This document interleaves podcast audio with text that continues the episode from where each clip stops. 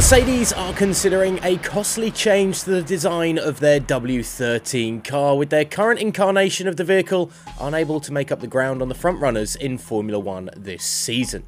Team principal Toto Wolff is apparently contemplating reverting back to a more traditional design for the Silver Arrows in a dramatic turnaround on the concept that they started the season with, a streamlined minimal side pods approach that may well minimise the aerodynamic impact on the car but has proven on track to exacerbate the porpoising problem that impacted all the teams in Formula One's new aerodynamic regulations era.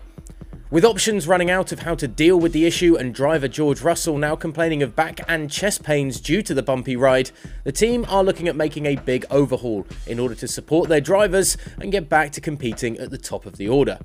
Wolff admitted that the team has to get on top of the porpoising issue in order to unlock more of the performance in the car, and that if the team doesn't find a way to do that in its current state, then a more conventional development path could be taken.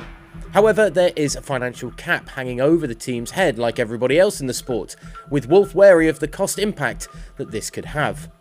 On the budget cap, it hasn't had an effect yet, because we haven't changed the concept, said Wolff, we still very much follow up the narrow body that we have.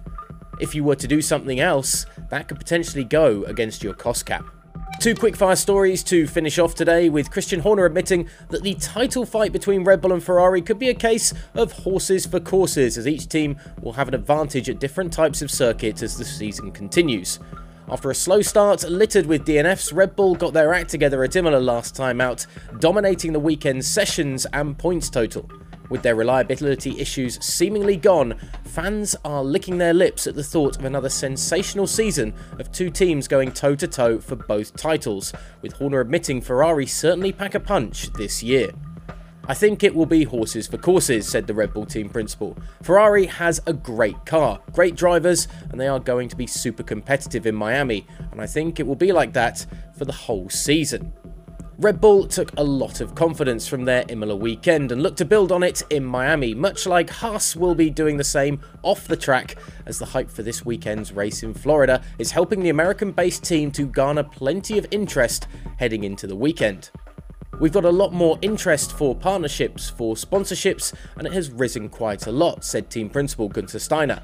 Now we can take a little bit of time to go through and see how it develops, but for sure, Having the race in Miami and adding a race in Las Vegas next year, a third race in the United States, will help all of this.